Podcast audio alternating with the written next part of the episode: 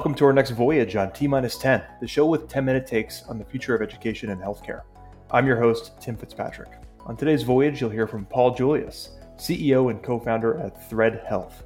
Paul has been a startup operator for nine years, having spent time in the physical therapy space at United Health Group and then as an operations leader at Heartbeat Health, the nation's largest virtual cardiology company. He and his co founder launched Thread Health in 2021 to deliver virtual care and health education for teens, 20 somethings, and their parents.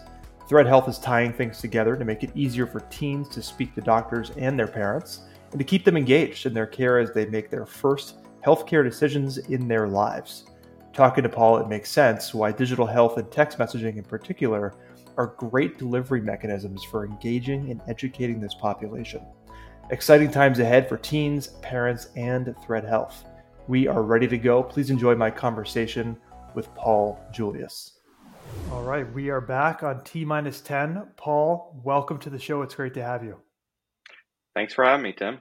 Cool. So I would love to have you start out by giving people an idea what you do at Thread Health. Thread Health. I am the CEO and co-founder of Thread Health.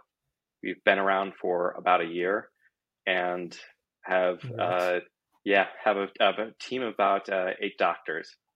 Amazing. And tell me a, a, bit more about what your what your focus is. I know you and I had a chance to to properly meet and catch up a few weeks ago now. Um, really excited to have you on because of your particular focus area and the specialty that uh, that you and your team are working on. So Thread Health is focused on adolescent care and seeing patients who are teens. We're also we also work with our parents and teen families, and we do that uh, through text and SMS. So digital health for teens, reducing friction for teens to speak to a doctor about health issues. Um, there are a few companies focused on very specifically teen mental health.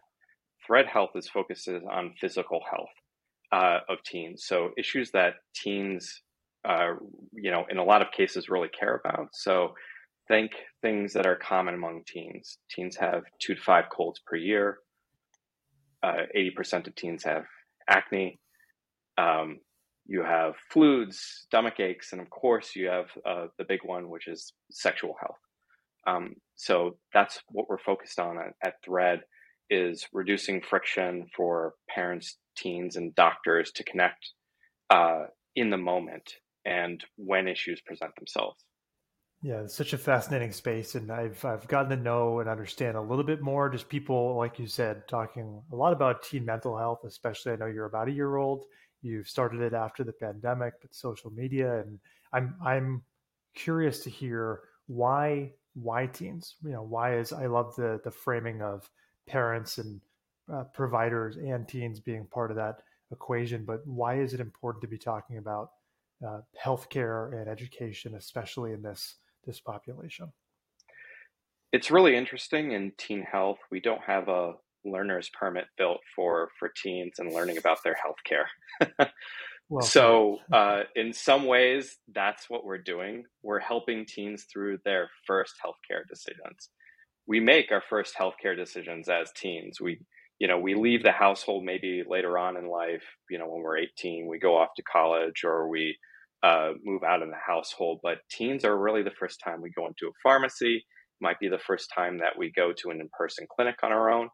So, uh, the way healthcare is designed, it's, you know, in pre pandemic, of course, it was designed on going into physical clinics. And what that means is teens were interfacing with a doctor two times a year. Uh, and this is, again, where we're making our first healthcare decisions and we have a lot of questions. So, what we do at Thread Health is we increase those amount of touch points uh, in teens' lives as they're figuring things out. So, not only can the teen reach out to us, um, uh, but we can give them those touch points that are so critical to their development. And we can guide teens and their parents through those uh, preteen years, teen years, and then early 20s. So developmentally appropriate healthcare, uh, kind of all along that that period of growth.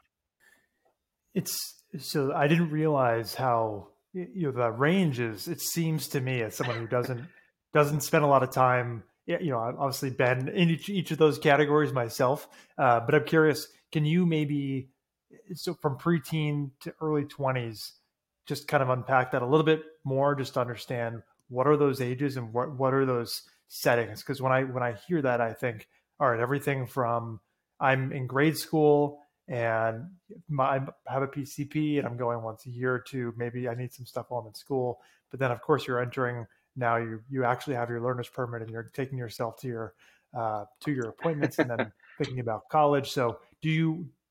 What does it look like today? Are you working with patients who are preteen all the way through into college? I'm just curious if you could kind of dive into that a little bit more. So, um, that age range really defines the period of adolescence. So, what healthcare providers and, and, and doctors kind of see as the area of adolescence. Um, that is a, a big age category. It's, you know, 10 to 25 years of age is, you know, over 20% of our population. Um, when you think of commercial health plans and such, you know, it can be a, actually a higher percentage uh, of, of, of, of the population. And when you think of preteens, maybe your a doctor is interfacing with the parent. They're getting worried that they're about to have a teen. and uh, you know uh, dealing issues with puberty and and other questions that parents might have and then in the area of teens you know they kind of end up getting layered into that conversation where the parent is having those conversations with their teens uh, and then kind of into their 20s where there's this kind of hard age of consent around 18 um, where you know the the the teen really or the you know 19 year olds 20 year olds they control their own health they are mm-hmm. the first point where to, to touch base with their doctor where it might have been the parent beforehand and what we're excited about is is to maybe increase teens involvement in their health education over time and you know uh, doing that more gradually before they turn 18 so that's where i get to uh, you know, I talk about the the learner's permit and kind of getting mm-hmm. prepared uh, for that. Uh, you know, that eighteen. Uh, you know, turning eighteen. I, I um, first of all, thank you for kind of defining adolescence as a category, and I, as you're as you're talking about all the the things that people care about, both parents and clinicians, uh, obviously the the adolescents themselves. Um, it makes me think that there's so there there's potential to be a lot of stakeholders across different types of care organizations or individuals who play different roles that might have some relation to health education for the for the, the adolescents, for the preteens, for the teens. Um, is is adolescence a specialty? Like, how would you consider? What does that look like? Are there professionals? I think you had mentioned something to me before about this is actually a, a trained specialty, but how do you think about clinician stakeholders? And then the secondary question is adolescence a, a, a further specialty within medicine? Yes, it is. And it's been around for a while. It's one of the younger specialties eh, or subspecialties in healthcare. Um, but it's been around for, for years. My co founder is Dr. Hina Talib. She's an adolescent medicine specialist, and she was a director of the Adolescent Medicine Fellowship at Montefiore uh, here in New York. And uh, there are about 500 adolescent medicine specialists across the country, and they are mostly embedded in health systems, embedded in hospitals, and it's it's something that's been clinically driven. That that's a need in these these health systems. So what we're doing is, in some ways, we're we're making that more universal and and and uh, allowing access to our our team. Um, we have eight doctors on our team, uh, six of which are adolescent medicine specialists, and uh, that specialty it's a three year fellowship, and uh, where they just spend their whole time uh, talking to teens. So when you think of a you know a a, a typical pediatric clinic, um, maybe one tenth, maybe one twentieth of the of the patients being seen are teens. So that's a lot of experience. Uh, hospital setting, uh, seeing uh, teens day in and day out for three years, uh, you really get an understanding of the issues of teens, but also the soft skills uh, that it takes to kind of navigate those different stakeholders, that principal agent relationship between the the parent and the teen, and then you know uh, really communicating back and forth. Um, what we're really excited about at Thread is is that text and SMS is just a great way, and asynchronous communication is a great way to break down that complicated system. So, in a doctor's office, the teen is you have this kind of limbo where the teen is moving in and out of the doctor's office, where using uh, asynchronous communication, text, you can con- at least tee up a lot of the conversations that you're having uh, between the different parties, and then uh, that leads to to everybody being more understanding more about the problem at hand. Mm-hmm. I'm sure. No, I love to hear that there's such an opportunity, especially I would imagine with teens with this demographic who is even more receptive. You know, we've seen text SMS have so much success in other areas in subspecialties in healthcare. I have to imagine that it's even more so, even more pronounced, perhaps in adolescents and parents. Teens are interesting. They're finding a lot of their health information that they have.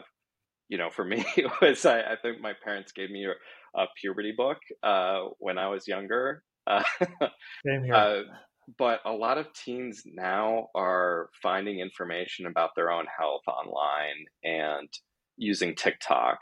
Uh, TikTok is actually, you know, it's very searchable. So it makes a lot of sense that teens would, would go to a, a social media app that they're using a lot. Um, again, when we were thinking about thread health, we were trying to reduce that friction.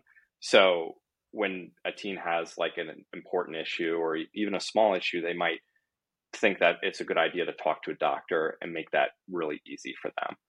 Um, it's really interesting when you look at some of the polls uh, around teen health and children's health. There's uh, the the Mott poll out of the University of Michigan is is really prominent.